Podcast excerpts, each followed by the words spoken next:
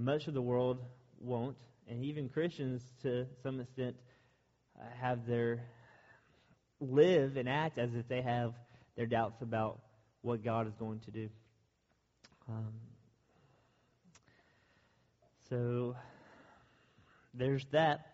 Keep going. He says, I myself, verse 9 is where we're at. I myself was convinced that I ought to do many things in opposing the name of Jesus of Nazareth. And I did so in Jerusalem. I not only locked up many of the saints in prison after receiving authority from the chief priests, but when they were put to death, I cast my vote against them. And I punished them often in all the synagogues and tried to make them blaspheme. And in raging fury against them, I persecuted them even to foreign cities. I think these last two verses, verse 10 and 11, are interesting and helpful for us because Paul, he takes the blame. And certainly he sinned a great deal in persecuting Christians. He did actively seek them out and toss them into the jail, and he did uh, condone their killings. But he doesn't say here that he killed anybody. Um, and so I think a lot of times somebody in that situation may be trying to plead their case before God in a way, and maybe plead their case before other people and say, okay, I made some mistakes, but wasn't that bad? Like I actually didn't, I didn't carry out the killing. I didn't do the bad part. That was somebody else. Uh, we we do that a lot of times, trying to make ourselves look better. But Paul understood that it was his sin that led those people to their deaths. And he took the responsibility for that. And it's hard to take responsibility for our sins sometimes. Um, but it's good to do. It's good to do. It's why would that be a good thing to do? Why would that be helpful at all to say I'm just as bad of a sinner because I imprison people than to say I'm I'm not that bad of a sinner because I didn't actually stone them or I didn't behead them or I didn't uh, hang them or kill them any other way. Yes, sir.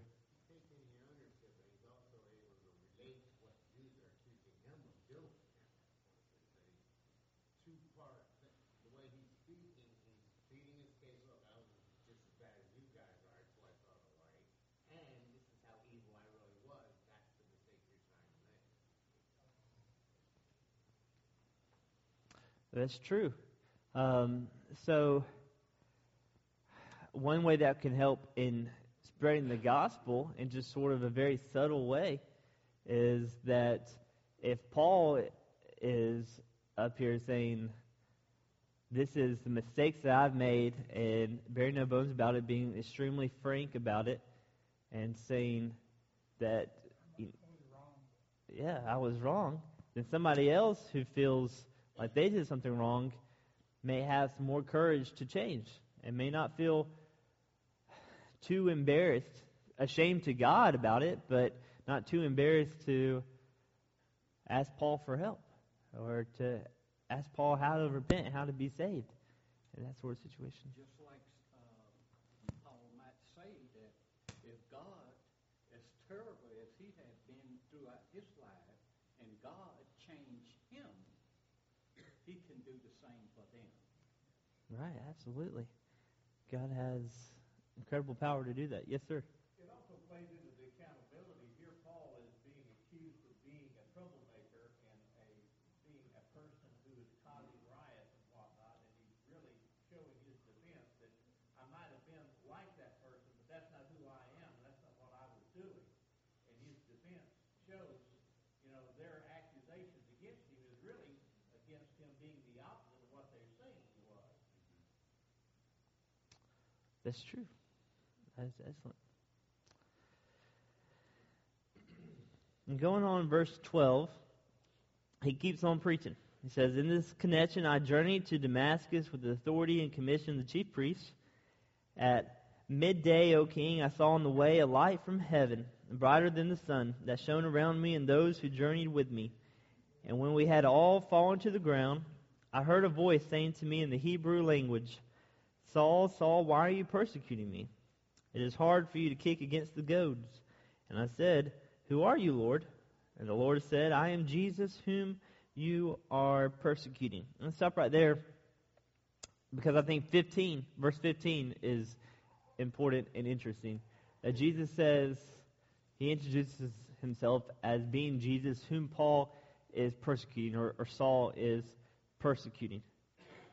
Um, why is that significant that Jesus would introduce himself that way? Because he equates himself with the church, with the Christians, right? So if the church is the body of Christ, so as we treat one another is how we're treating Christ. So if we're persecuting Christians, then not only are we doing that to human beings that are flawed, that make mistakes, that deserve death, that deserve suffering, but because they're in the church, because uh, Jesus has died for them and has um, washed away their sins and purchased them with his blood and all that kind of thing, then when we do that to Christians, we are doing that to Jesus, who doesn't deserve any of it. And we should feel really bad for such a thing. Uh, same thing that he taught the disciples near the end of his ministry, talking about how um, I was naked and you clothed me, and I was in prison and you visited me, I was sick, you visited me, all that sort of thing. As you did to these, you do to me. It's the same thing. So we are we should treat one another as we're a part of Christ because that's how the Bible teaches it to be, right? That, that concludes uh, Acts 9 too, where Paul was blinded. It concludes that chapter. That's all. Mm-hmm. That's true. And this is, uh, Paul likes to tell the story of his conversion. Um, and it's a really powerful one. That's why I think he does it.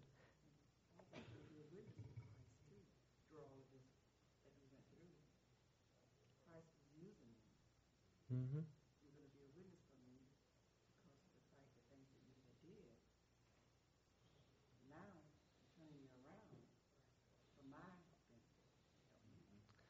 Oh, absolutely right, and that's what that's what God told the prophet in Acts nine that He was going to use Paul for, right?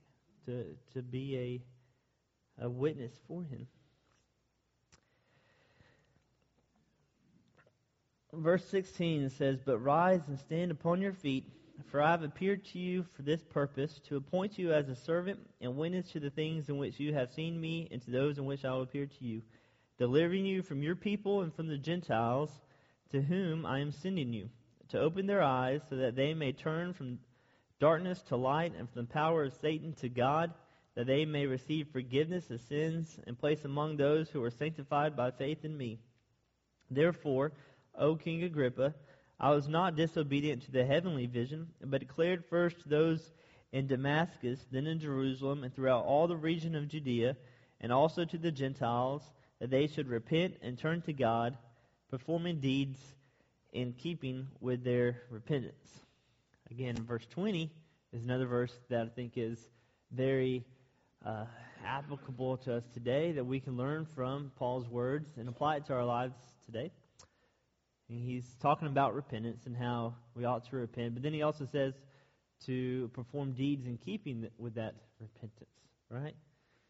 Um, so,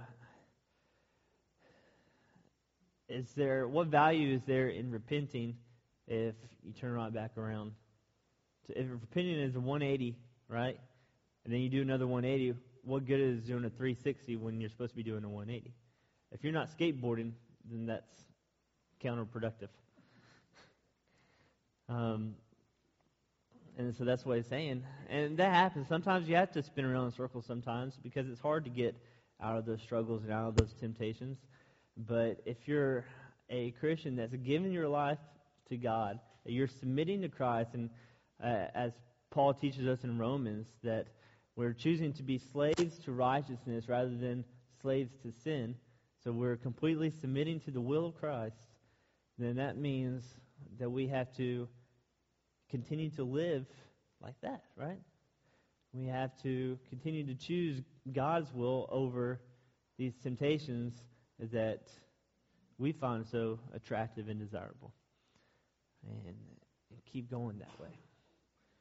Um, it's a process. It's it's a long race. It's a marathon. This Christian walk that we have. It's not something um, that needs to be continually fed. That's why it's so important to go to church uh, on a regular basis because you keep that encouragement, you keep that feeding, all that fellowship. Because if you're, you know, let's say you're a mass murderer, um, and somebody converts you, then all of a sudden you have this great zeal and passion, and you say, All right, I'm going to change my ways. I'm not going to kill anybody anymore. I see that that is wrong. I can now understand why people might not like that and how God might not like that. And so I'm going to uh, quit killing people and I'm going to live for God. But then you still live your same life. And you don't start going to church. You don't start reading your Bible and you don't pray. You don't do any of these things acting like a Christian, following the Bible. And how hard is it going to be to keep up your passion for the gospel, to keep up your zeal for doing what's right? How hard is it going to be to, to keep up that repentance and performing deeds in keeping with your repentance? Right? Probably end up killing more people. Don't know for sure. That's just a hypothetical example. But that's a lot of times how it works. So we're we need that continual support to nourishment because um, it's hard. It's not easy, but it's worth it, right? It's definitely the no-brainer choice to make. Because he usually said that the repentance is the litmus test of being a Christian because even Hitler said that he was a believer. And yet we see what kind of life he led, and so that many other great so-called dictators thought that they were uh, spiritual, even though their perception of spirituality was warped. They still had that belief, and repentance would have shown that they truly were not real Christians, because a Christian does not act badly against those that are enemies. They are supposed to love their enemies. Judge a tree by the fruit it bears. Mm-hmm. Judge a tree by the fruit it bears. Certainly, absolutely, absolutely. Those are great thoughts. Well, Paul's not done. Um, verse 21, he says, For this reason, the Jews seized me in the temple and tried to kill me. To this day, I've had the help that comes from God. So I stand here testifying both to small and great, saying nothing but what the prophets and Moses said would come to pass. That the, again, he's saying, I'm just following the Bible that the Christ must suffer, and that by being the first to rise from the dead, he would proclaim light both to our people and to the Gentiles. Wait a minute. So he just said that Christ is the first to rise from the dead. Yeah, we were talking about before how the Israelites, the Jews, had already experienced people rising from the dead. Even in Jesus' ministry, there had been so many people risen from the dead. So, how is Christ the first one to rise from the dead? Right, exactly. He's the first one for the final resurrection. He's the first one that didn't have to die again. Of course, you had a couple people that didn't have to die in the first place, but he's the first one that didn't have to die again. And so we're going to, at some point in time, follow him into the eternal life. No other man brought him back, unlike the others that Jesus raised from the dead apostles.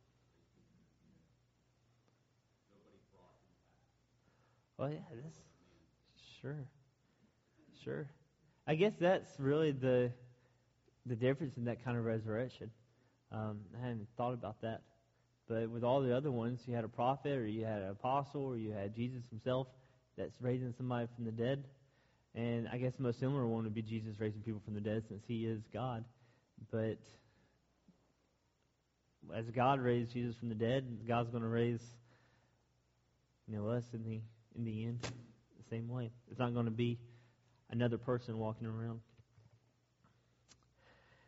The next verse, verse 24, says that, And as he was saying these things in his defense, Festus said with a loud voice, and remember, before we read this, this is Agrippa's hearing. So Festus is so confused, he just jumps right in. He's there. He's the he's the governor. He's in charge, so it's not that big of a deal. But this is not really his hearing. He's interjecting. Um, Paul, you are out of your mind. Your great learning is driving you out of your mind. How about that? So here he, sir, he recognizes Paul's education. He says, obviously you're a really smart man, but you've gone crazy.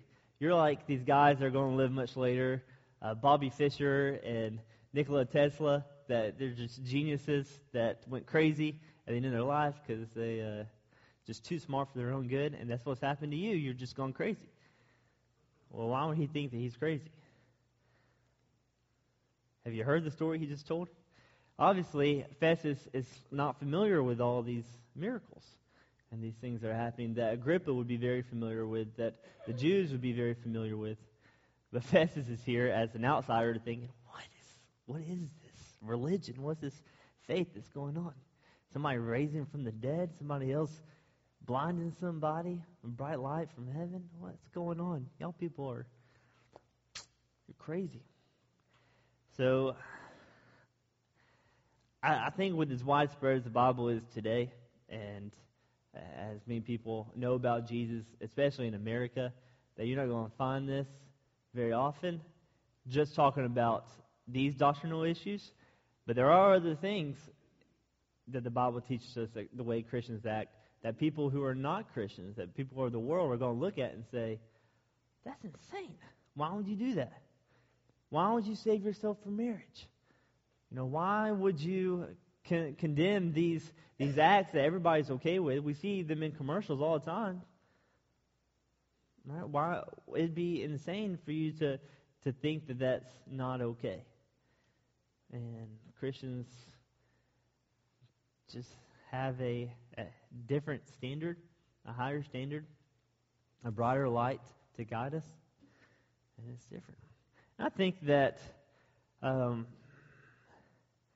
I think that having that light is is not something that's going to to hurt us at all, um, hurt our influence. And people may think it's crazy, but I think that they will benefit from it if we're able to stand with the courage that Paul does in, in this situation. I mean, keeps on. Um, verse 25 says, But Paul said, I am not out of my mind, most excellent Festus, but I am speaking true and rational words. For the king knows about these things, and to him I speak boldly. For I am persuaded that none of these things has escaped his notice, for this has not been done in a corner. King Agrippa, do you believe the prophets? I know that you believe. And Agrippa said to Paul, In a short time would you persuade me to be a Christian? Let's stop right there. This shows you the, the power of the gospel, the potential of the gospel. Because while Agrippa is not saved in this instance, he does admit that in a short time he would be. If he had some more time with Paul, maybe maybe if he was around Paul for two years and they discussed back and forth. But you have somebody who's a member of the Herodian dynasty because that's a great family, right? Because somebody who has, is as worldly, who's very possibly in a incestuous relationship at the moment. So to give you an idea of just how corrupt that he is, um, that the power of God, the power of the gospel, is strong enough that it could change even him. Just from this uh, short testimony that Paul has given at this point. I think that's incredible. And Paul displays a great patience and confidence in his response. In verse uh, 29, he says, Whether short or long, I would to God that not only you, but also all who hear me this day might become such as I am, except for these chains. This is where the chains come to play. So he's saying, I want you to be just as I am, except for these chains. What's he really saying? I want you to have bad eyesight. I want you to be I want you to be a Christian. I want you to be saved. I want your soul to to make it to heaven. I want everybody who hears me always. I, that's probably his wish every single day that he gets up and everybody that I encounter, I wish that they would be a Christian. I mean, he says whether short or long. Um, I think that's a maturity and that's a patience that he has because sometimes when we're trying to evangelize um, in a situation like this, and, and maybe with this hearing with Agrippa, he sort of felt like it was a, a one shot deal. But a lot of times we try to close the deal really quickly. You'll see that if you go to Peru, you'll see that uh, on the campaign trips. A lot of times we'll say, "This is this is the only time I'm going to be in Peru this year, and it's the only time I'll be having this conversation with this guy probably." So we try to. Uh, a lot of times it's real tempting for people to try to close the deal and just go ahead and get them baptized, and then let the the preachers that stay there, you know, work on them to continue their faith and that sort of thing. And Paul says, and it is an urgent thing, by the way, because we don't know when Christ is coming back. But Paul says, whether short or long. Obviously, Paul would rather it be short right then. But he says, whether short or long, as long as it happens, I want you to become a Christian. I want you to experience the, the power and the grace of God. Um, and sometimes it takes that. Sometimes, if you have somebody in your life I've heard from a lot of you this sort of situation. Um, this is more from your experience than I'm talking about than from mine. But you have like a family member or a neighbor or a coworker, somebody that you see something in, and or you care about them enough that you keep working on them. And for years and years, you invite them to church or you talk to them about God or something in some way. And it takes years and years and sometimes decades. And then all of a sudden at some point they say, "Hey, can I come to church with you?" And can I? Would you mind talking with me some more about the Bible? And then it goes, and they become Christians because of that. Sometimes it takes a long time, some patience, and it's not always a quick thing. And y'all are looking at me like, "Of course, Jared." But me, as somebody who's raised in the church and somebody who's young and dumb, I look at this and I think, okay, the Bible says this, this, this. This makes perfect sense. Why would you not just commit to Christ and go to heaven? If you know that if you don't, you're not going to heaven, I, I don't get it. I don't understand it. It should be a instant decision. And I sort of had to struggle that with that myself as a youth minister. And some of these some of these kids that get older and older and older, and they've come to church three times a week, and they they're very involved in the youth group, and and they just never get baptized. And I'm thinking, what are you waiting on? Like, what's what's happening here? But sometimes it takes patience, right? But life ain't guaranteed.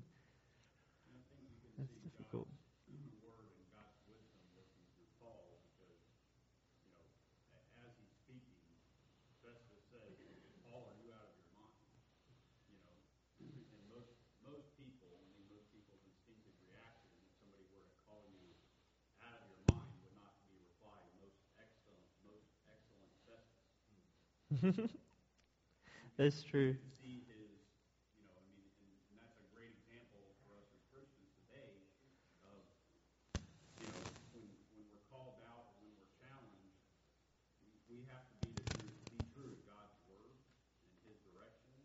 And, and Paul is gentle, he's kind, he's respectful in his response.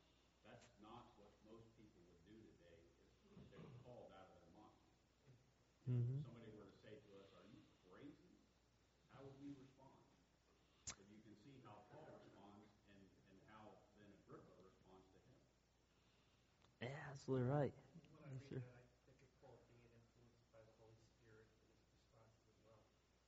Sure. Yeah, absolutely. The Holy Spirit has to be with him through all of this. Um, and you can see plainly that Paul is more concerned with winning the soul than winning the argument, right? I think that's the big deal. That's kind of how we have to approach these situations as well. Um, because that's how we are with our political uh, conversations and spiritual conversations, everything we're passionate about. Everybody wants their opinion heard and they want to win the day. They want to win the argument. Um, but the argument is not the most important thing here. Of course, Paul's right, but what he's getting at, the end game from him, for him, is as many souls as possible. If not Agrippa, if not Festus, then maybe some of the people who are listening that are in the in the audience.